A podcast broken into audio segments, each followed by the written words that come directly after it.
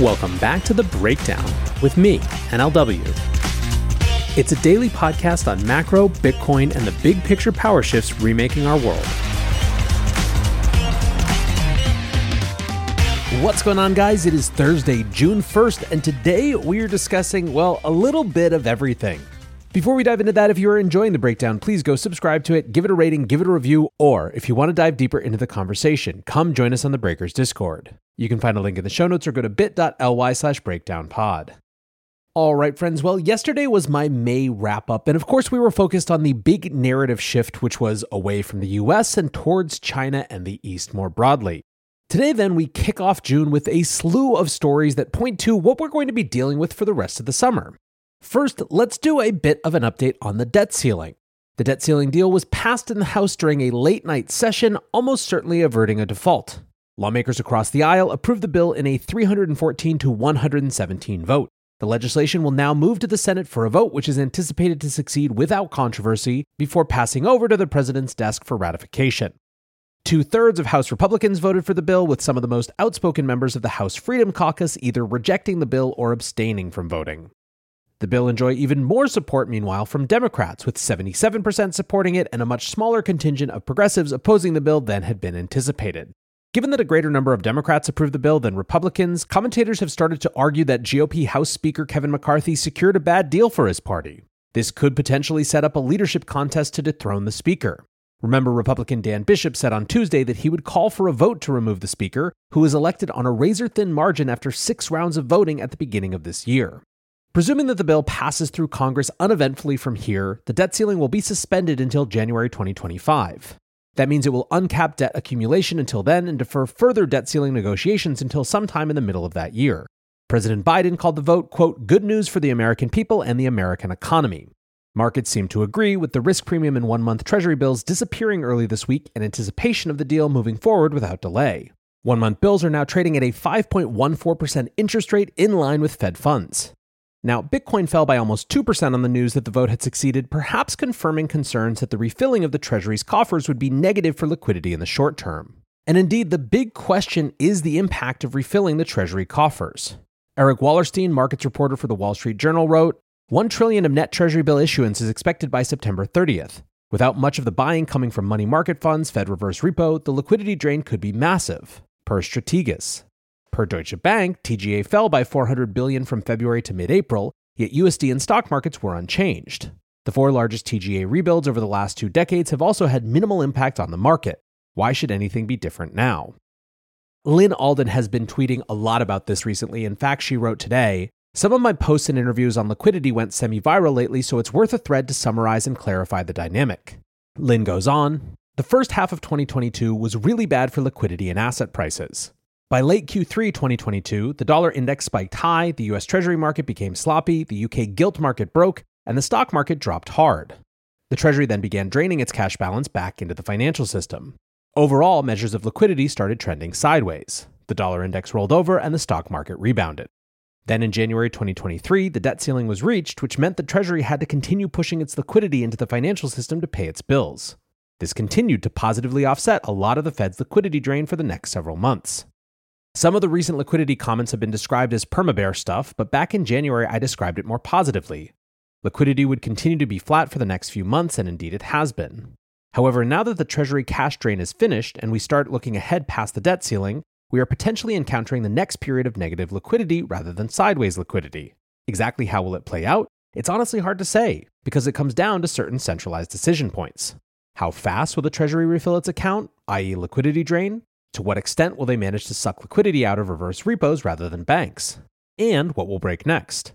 In September 2022, it was the UK gilt market and nearly the US Treasury market.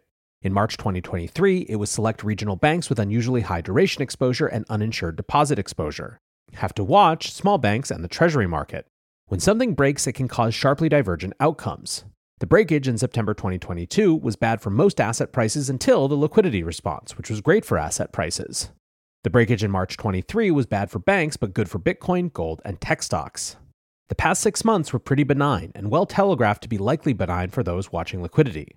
The next 6 to 12 months, air pocket is a good description, are more uncertain than normal. It could go very different ways. The key thing now is risk management, in my opinion. Now, deal done or not, there are a lot of institutions and funds and individual actors who are looking more skeptically at the US than they were before. On that front, stablecoin issuer Circle cut all US Treasury bonds from its reserve mix in preparation for this week's debt ceiling standoff. The Circle Reserve Fund, which is structured as a single client money market fund managed by BlackRock, moved its entire 24 billion worth of assets into overnight repurchase agreements and cash according to disclosures made on Tuesday.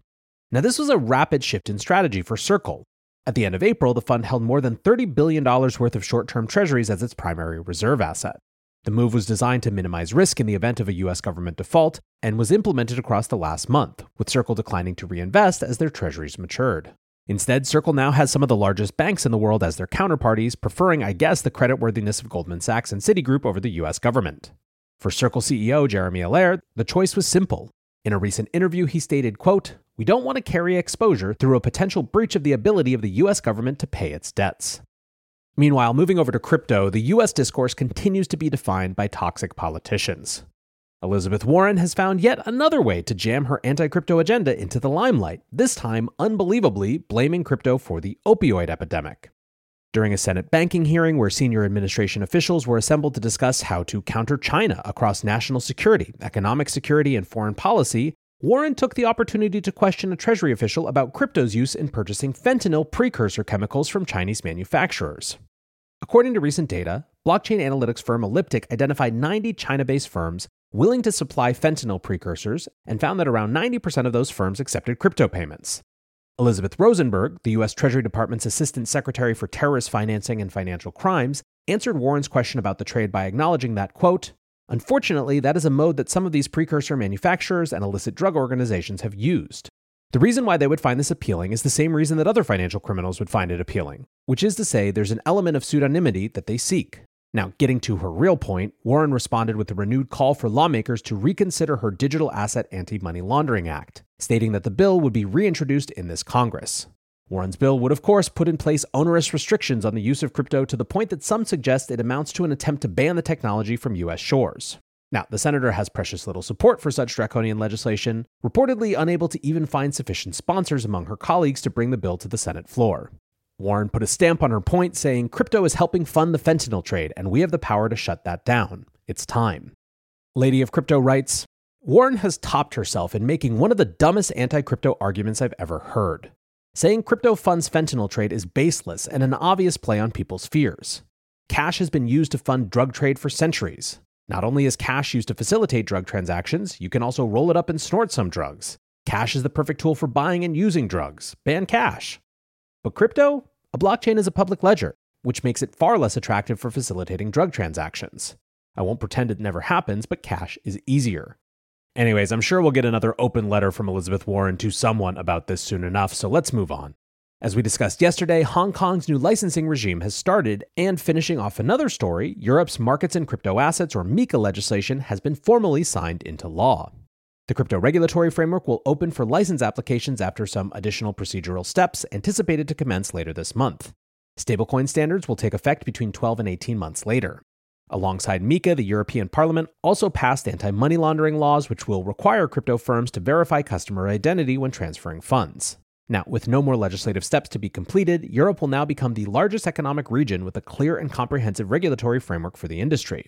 And what's more, now that MiCA is out of the way, European legislative attention is expected to turn towards additional legal issues in the crypto industry that were purposefully ignored in MiCA, including DeFi, NFTs, and staking. CryptoVice writes Amazing to see smart countries moving forward. Tony Edward writes massive and bullish. EU signs MiCA crypto regulations into law. Also, UAE and Hong Kong are working together on crypto regulations. Meanwhile, here in the US, we are dealing with anti American innovation and anti crypto clowns. Now, on that UAE front, on Tuesday, officials from the UAE met with counterparts from Hong Kong to discuss the harmonization of crypto regulations across the two regions. Officials from the Hong Kong Monetary Authority and the Central Bank of the UAE agreed to, quote, strengthen cooperation on virtual asset regulations and developments. They also pledged to facilitate discussions on joint fintech development initiatives and knowledge sharing efforts. A key aim of the meeting was to bolster financial infrastructure and financial market connectivity between the two jurisdictions. Of particular interest was a seminar discussing how cross border trade settlement can be improved and exploring how UAE corporations can leverage Hong Kong's financial infrastructure to tap into opportunities in mainland China and across the broader Asia region. The TLDR, obviously, is that the rest of the world continues to move forward while we not only stay in place, but arguably move backward. Now, the other big thing happening in this industry is, of course, headcount cuts as companies try to position for an extended crypto winter. On Wednesday, for example, independent crypto reporter Colin Wu broke news that Binance had begun a round of layoffs, with the firm expecting to retrench 20% of its 8,000 strong workforce. Now, Binance responded later in the day denying that this was a right sizing exercise and claiming that the exchange was still planning to fill hundreds of open roles. A Binance spokesperson said, quote, we periodically review how we can best allocate our talent to the right teams with the right resources. And sometimes this inevitably leads to letting go of some employees who might not be performing well or who might not be the right cultural fit. In March, Binance had claimed that they were not planning any layoffs after CEO CZ said in January that the exchange was planning to up headcount by 15 to 30% this year in an attempt to, quote, ramp up again before the next bull market. Now, a company that is making cuts, and admittedly so, is Nansen. Analytics firm Nansen announced on Tuesday that it needed to reduce the size of its team by 30%. CEO Alex Svanevik tweeted, This week we announced the extremely difficult decision to reduce the size of the Nansen team. I'm endlessly grateful to the incredible people we are parting ways with. They will go on to achieve great things and will ensure that they get a soft landing with severance and support. An accompanying statement explained that the firm had continued to invest and expand throughout crypto winter and found itself sprawling into too many areas unrelated to its core business and thus taking on unsustainable costs. Still, by all accounts, the firm still has several years of runway remaining. So I think that's a pretty good sum up of where we are as we head into the summer. We've got, on the one hand, places like Europe and Hong Kong and the UAE moving forward with, if not what we would have called pro crypto regulations a couple years ago, at least they are knowable, workable regimes that allow crypto entrepreneurs and companies to figure out where they stand and to build towards that with some amount of assurance that things aren't going to be switched on them or they're going to face a regulatory rug pull. Meanwhile, in the US, all we have is ratcheted up political rhetoric. It's impressive that Elizabeth Warren has found a way to be even more annoying to the crypto audience than she has been in the past. We have the macro situation of what happens post debt ceiling deal and whether there will be a liquidity crunch as the Treasury fills its coffers. And of course, as always, we have startups repositioning to figure out the optimal way to navigate what continues to be a difficult crypto winter. That is the story heading into the warmer months up here in the Northern Hemisphere.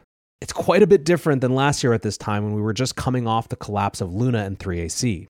I think we'll all agree that troubling though some of the issues we might face are right now, this is a lot better than that. Until next time, guys, be safe and take care of each other. Peace.